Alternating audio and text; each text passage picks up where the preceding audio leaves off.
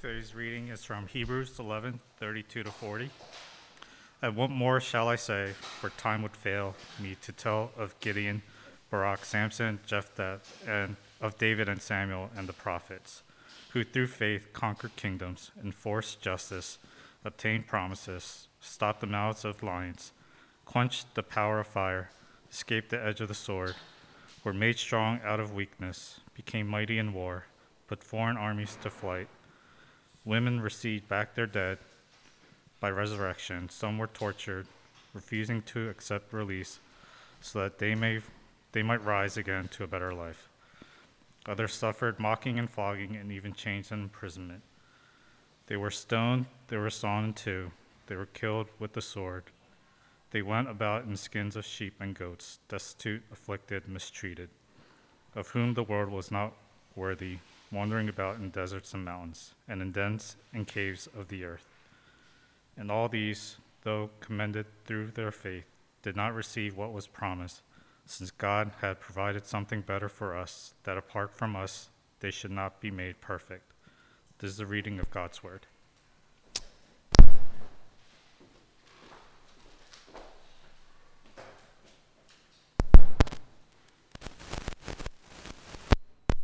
Twist it, twist it. There we go.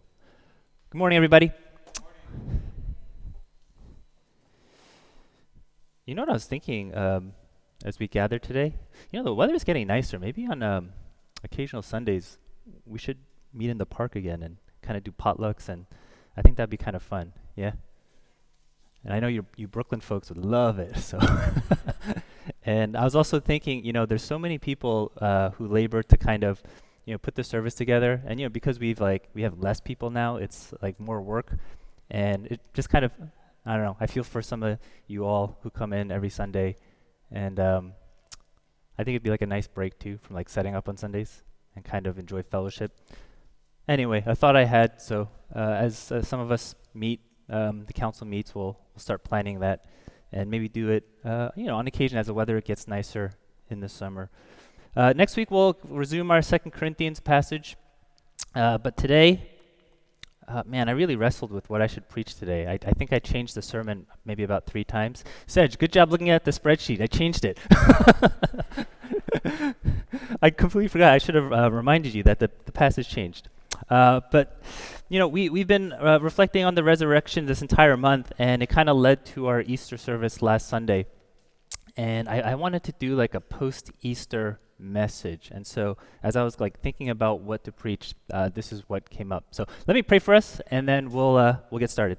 God, we thank you for your word, and we thank you for gathering us here today. And um, you know, I. Uh, uh I think sometimes the Sunday after Easter uh, can feel a little bit anticlimactic, and um, you know maybe there's a great wisdom in that because uh, it's another reminder that though we have this living hope that we look forward to, uh, sometimes the experience and the reality of our lives uh, can feel anticlimactic, and it's a reminder that as we live in this world as exiles, uh, struggles come along with it. Uh, but we want to be able to live uh, with living hope uh, in the midst of some of these kinds of experiences that we have with faith. And what a wonderful passage to teach us and to show us. Um, uh, the beauty of faith and the gift of faith, and also the witness of faith as we look at all these um, witnesses. In Jesus' name we pray. Amen.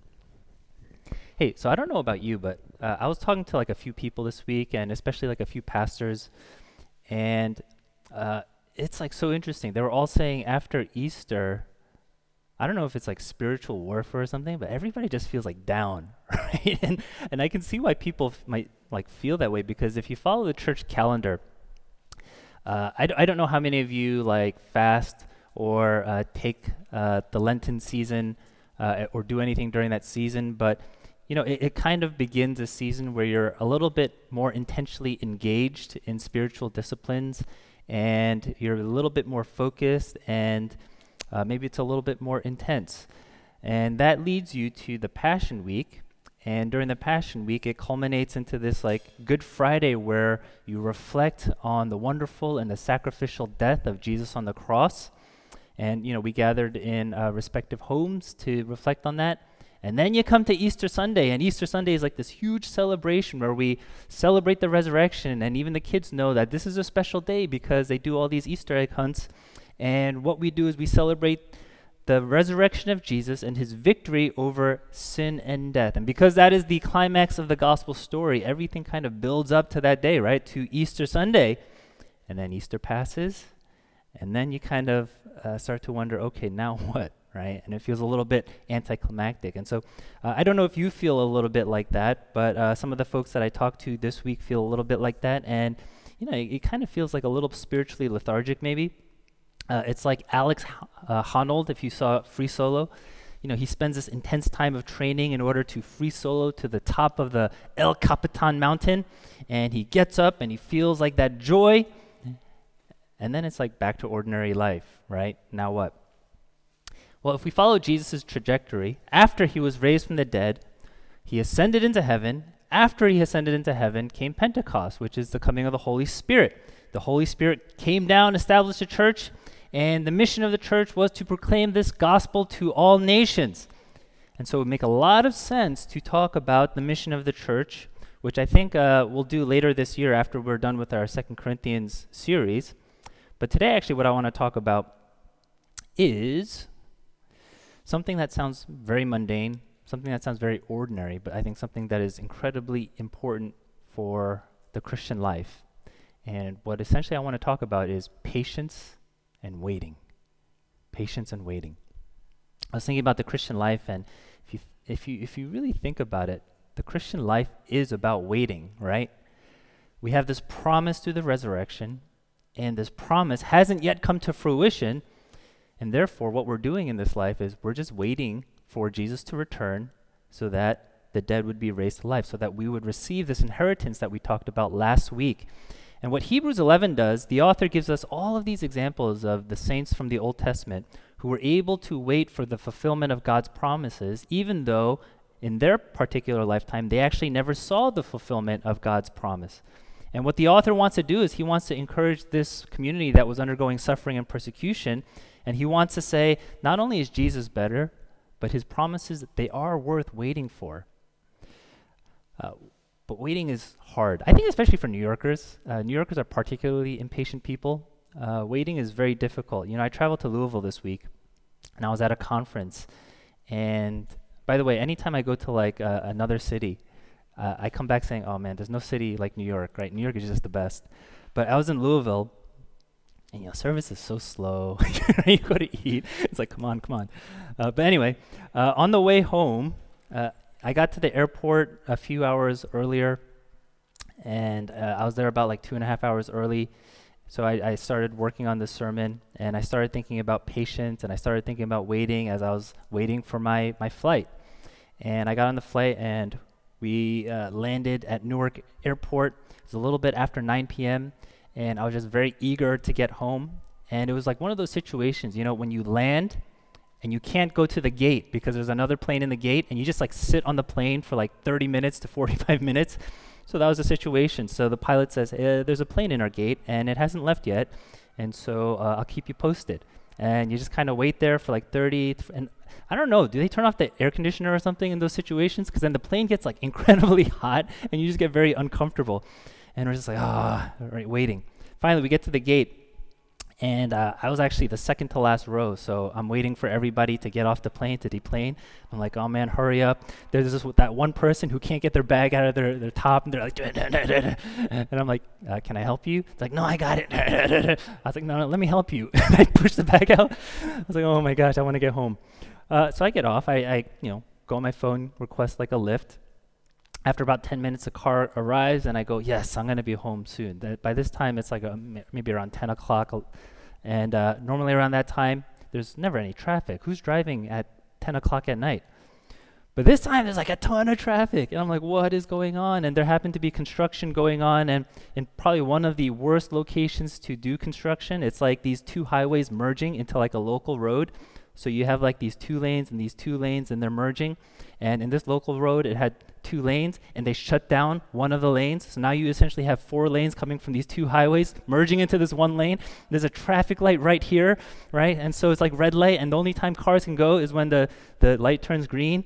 And I'm watching this, I'm like, ah and then my driver decides, oh, let me let me see if I can take a shortcut, right? And there's like this gas station on the side, and uh, she thinks like, oh, maybe I can like cut everybody if I just go in this gas station.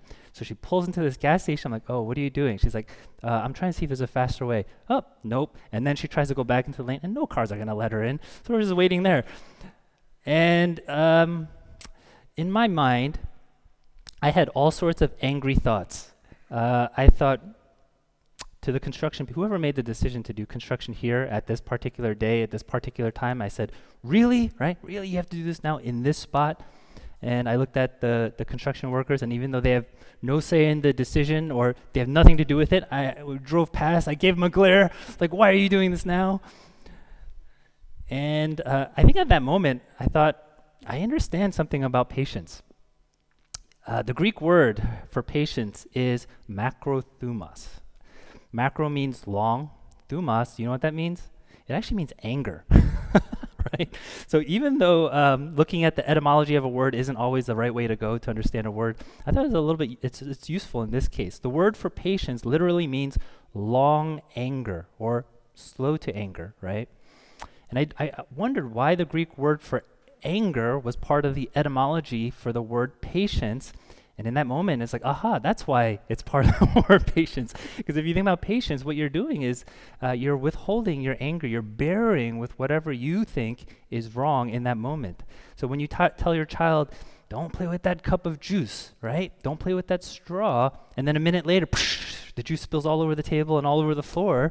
Patience means you're, you're withholding your desire to express your anger to your child in that moment. One of my former counseling professors, he passed away now, but uh, David Powlison, he wrote this article about anger once, and he said something interesting about patience. He says patience is the opposite of anger. Patience and anger both recognize that something is wrong, so in that way they're similar, but patience bears with whatever that wrong thing is.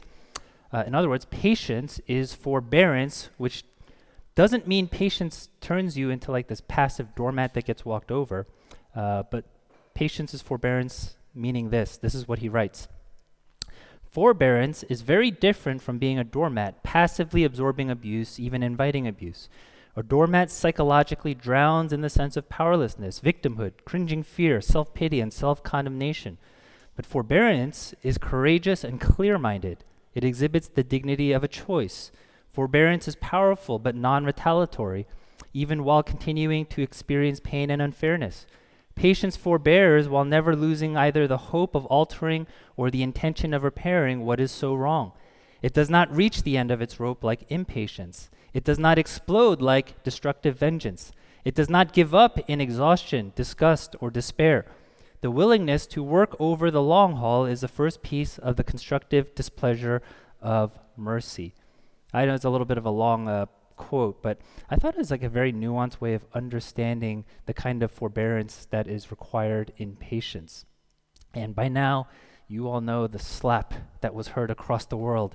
And a lot of people have commented uh, or commended Chris Rock for the way he handled the situation of getting slapped on live TV at this prestigious award show and how he didn't retaliate and make a bad situation worse. And even though he was the one who kind of bore the pain of at least humiliation in that particular moment, maybe later on he got vindicated, but in that particular moment, that's kind of humiliating, right? Somebody, imagine what if you just came up, bam, hit me in the face, like, oh, oh right? That's humiliating. I, I don't know if anyone would say uh, for Chris Rock, the refusal to retaliate was an expression of weakness. I, I just hear a lot of people saying that was actually uh, an expression of strength and self control. And of course, he deserved to be angry, but rather than lash out in anger, uh, he demonstrated patience and he was slow to anger and he didn't retaliate in that moment. Now, if the Christian life is about waiting, that also means the Christian life does require patience. And uh, where does withholding anger fit into that? Well, if Easter tells us that there is a promise of a new creation and there is this final resurrection that we are waiting for, where there's going to be no more injustice, no more suffering, no more death, no more sin, where everything wrong will finally be made right. That means while we wait, we're still going to experience suffering. We are still going to experience injustice. We are still going to experience death and sin and everything that is wrong with the world. And without patience, we're probably going to want to lash out at many of those wrong things. Sometimes lash out towards God, and many times lash out towards other people. And so, what does this have to do with the hope of the resurrection? Well, I think part of waiting for the fulfillment of God's promise is the ability to have forbearance, to bear with the sins, the griefs, the hardships that come in this world without actually losing hope, uh, without lashing out either at God or people. Uh, when COVID first hit us in 2020, uh, I don't know if you remember, but I remember the first sermon I preached after we canceled our in person service. And uh, it was a sermon about waiting. And it, we looked at Joshua chapter 3 after God had delivered Israel from slavery. And now they, they're holding on to this promise and they're walking towards this land of promise. And before they get there, they find themselves kind of in uh, this liminal space between uh, freedom from Egypt, freedom from the bondage of slavery, and the fulfillment of God's promise. Uh, but in that liminal space, they encounter many obstacles. One of the obstacles that they encounter is in Joshua 3, where as they were drawing closer and closer to this land, you have the Jordan River that's in their way. And during that time, I remember I read an article from a former classmate of mine, and he pointed out this small detail that I never noticed before. And basically, he said before God brought them through the Jordan River, uh, the people had to wait there for three days before they crossed it. Right? In other words, God made them wait for three days before actually delivering them and uh, actually, I don't know, removing that obstacle and pushing them forward through the Jordan River. And this is what um, my former classmate wrote. He says this What's it like to sit in your tent watching a river at flood stage churning by? What's it like to watch your children playing outside, knowing that they're going to have to somehow cross this engorged river, dark and flood stirred se- sediment? What's it like to look at your sheep and donkeys and the precious heirlooms you carried all the way from Egypt that represent your life savings and wonder if you might lose it all? How does it feel to know that God is calling you to keep moving forward, that He is promising to be with you, but that all you can actually see is a river whose depth you do not know? But of whose fatal power you can be so sure. And the question is, why did God have these people wait for three days before he brought them through the Jordan River? And the answer is this uh, this waiting period is a period where God invites us to trust him. Uh, this waiting period is actually the periods where we grow in faith. You ever think about that? Some of you frustrated, kind of wondering about next steps, about next careers, about where you're going to live next, about all these future things. And kind of you feel stuck in this liminal period, and it's like, I haven't yet arrived, but there's somewhere I want to go. And it's like extremely frustrating. Perhaps consider this is the period where God is giving you an opportunity to grow the most to trust in Him. Because when you have a, a sense of direction, but you don't know how you're going to get there, uh, what does it require? Well, it requires to trust in the Lord. And God has given us this sense of direction, uh, this eternal sense of direction. And whatever happens in this life is kind of this liminal space where we can grow in faith. Hebrews 11 is all about faith, and it gives us example after example after example of all these Old Testament saints who lived by faith. They were told, wait for the fulfillment of God's promise, even though none of them actually lived long enough to be able to see it in their lifetime. But they were able to be patient and to live a life of waiting. And in that process of waiting, God assured them of their hope, and their faith grew stronger.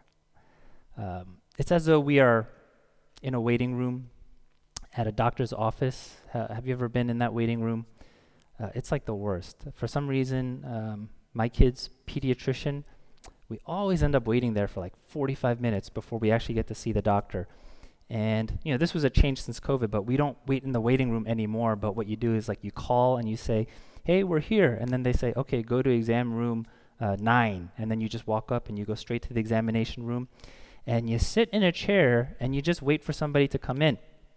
And, you know, after like 20 minutes and nobody comes in, uh, doubt starts to creep in. And you start to wonder do they know I'm here, right? Uh, did they forget about us?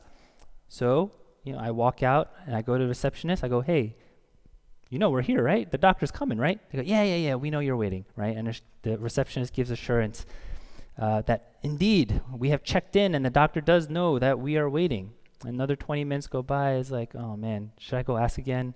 It's been like 40 minutes that we've been waiting in here. But no, I'm like, all right, the, the receptionist assured me the doctor is coming. Uh, I think the Christian life can be a little bit about like that waiting room. And sometimes when you feel like you're waiting for so long uh, between, um, you know, resurrection and the fulfillment of God's promise, doubt can creep in. And that's the thing about that liminal space, even for the people of Israel. It's either a place where your faith can grow or it's a place where doubt creeps in and it leads you towards rebelling against God. But just like the receptionist, faith is kind of like that way of assuring you, hey, the doctor will be in, right? I assure you, um, this appointment that you made will come to fruition. And that's why faith is important. Now, I don't want you to get the impression that waiting is something that is entirely passive because it can feel like that, right? Oh, so you're just saying the Christian life is just kind of about going through the motions and just waiting for the fulfillment of God's promise? No, there are a- other active things that you do while you wait. There are um, ways to wait well.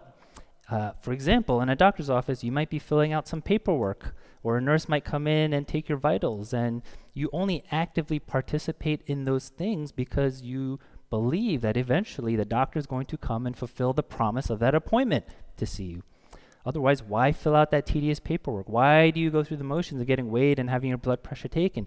You do it because while you're waiting, you believe in a promise. Even though the Christian life is a life of waiting, it doesn't mean it's a passive life, but your waiting is actually expressed in actions that are in accordance with your faith that assures you in terms of the hope that you long for. Look at this passage for a minute. Uh, it's a tail end of many examples of faith, and like it's a little bit of a summary. Uh, and the author is basically saying, look at all these examples that I can point to from the Hebrew scriptures. Uh, I'm going to rush through them very quickly because I've already gone through a whole bunch of uh, examples uh, a little bit longer, but uh, I want you to get the point, right? We have these examples of Gideon and Barak and Samson and Jephthah and David and Samuel and the prophets. And then, according to verses 39 and 40, none of them received what was promised, which means that they were all in this waiting period too. Yet they were all commended for their faith during this period of waiting for God to fulfill his promise. And what did waiting look like for them? We see it, right? Starting in verse 33. Through faith, they conquered kingdoms, enforced justice, obtained promises, stopped the mouths of lions, quenched the power of fire, escaped the edge of the sword, were made strong out of weakness, became mighty in war, put foreign armies to flight. And so, for these particular Old Testament saints, waiting wasn't about sitting and watching the clock tick by, but it was living in such a way that reflected their hope in God Himself and His power and in the promise of the resurrection. You look at verse 35 and it says this Some were tortured, refusing to accept release, so that they might rise again to a better life. And the only reason people were able to endure such things like torture and persecution, it says here, is because of, a, of the resurrection. They look forward to rising again to a better life. And that's a remarkable statement because if Jesus was raised from the dead, if that is a true statement, then it means that their life, their better life, is still yet to come. Uh, I think some of you are familiar with like prosperity preachers who might say things like, God wants you to live your best life now. And some of you, I would say, probably are, um, I guess, well versed enough in uh, the biblical message and theology and those kind of things to say that's not exactly consistent with the message of the Bible. The Bible, Bible never says that we're supposed to live our best life now and uh, we ought to do whatever we can to make our lives on this world, on this planet, in this age worth it. If anything, what the Bible says, and we see it from this passage, is this that the Christian life is a life that is oriented towards the future. That it, our best life is not now, but the better life is to come. And even though some of us know that our best life is not now, I do wonder how many of us live as if it were. Right? That deep in our hearts, we do believe that this is all that we have, and therefore we need to make good use of our life now. How disappointed would you be if your life never came to fruition in terms of your vision for it? If uh, you never achieved the level of success you wanted? How disappointed would you be if you never got the career you wanted or the promotion you wanted? How disappointed would you be if you never got uh, married or had the family you wanted? How disappointed would you be if things just didn't work out according to all of your hard work and what you wanted to achieve? it's natural to be disappointed, right? But would that disappointment define you? Would it define how you see and understand and interpret your life? Would it tell you whether or not your life was meaningful or not? Or would it simply be another reminder that, hey, you will be raised to a better life? I certainly struggle with falling into that former category. And uh, the disappointments of life sometimes can feel too disappointing. But this is why the gift of faith is so important. This is why it's so important to be able to wait well, to exercise patience, to be reminded this is not the better life, but the better life is to come. And the calling is to live in view of that better life to come, to wait well with patience, to wait well with faith. We are a people that are characterized by waiting. We are strangers in this world, as Peter would say, exiles, and we are not yet home. That means we really need to hold on to some of the things of this world loosely. That's not to say we shouldn't pursue what we want. By all means, pursue it. But if disappointment comes our way and we never end up getting what we want for our lives, it's not the end of the world. It doesn't render our lives meaningless. It doesn't say that the life that we lived here was a waste. But what it does say is there's a life that is to come that is better, that we will be raised to. And all of us, we are waiting for that life. And we want to wait with faith. Utilize this time to answer God's invitation to trust Him. To trust Him. Are you waiting? Are you waiting for the resurrection? Even after we celebrated it last week, um, is it still in your hearts and your minds? It's hard to wait. There's challenges of waiting. But in some ways, that's the call for the life of faith. Let's pray.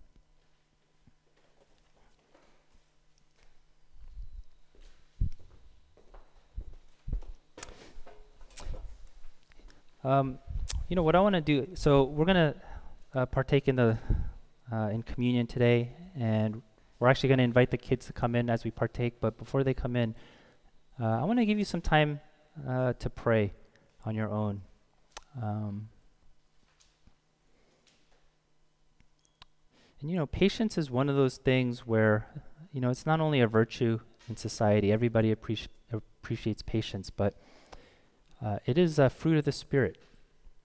Um, and when the Spirit is in us and bears His fruit in our lives, uh, one of the expressions of that is patience, meaning the ability to bear, um, the ability to wait. And waiting is so difficult. And if you're around my age, you feel maybe time is running out and uh, you get more impatient. Oh, here come the kids. All right, so prayer time will be shorter today. um, ask God to give you the gift of patience and to hope, uh, to hold this life a little bit looser, to help you wait with faith. And uh, afterwards, I'll, I'll ask then Peter, you can lead us in a song, and then we'll partake in communion together.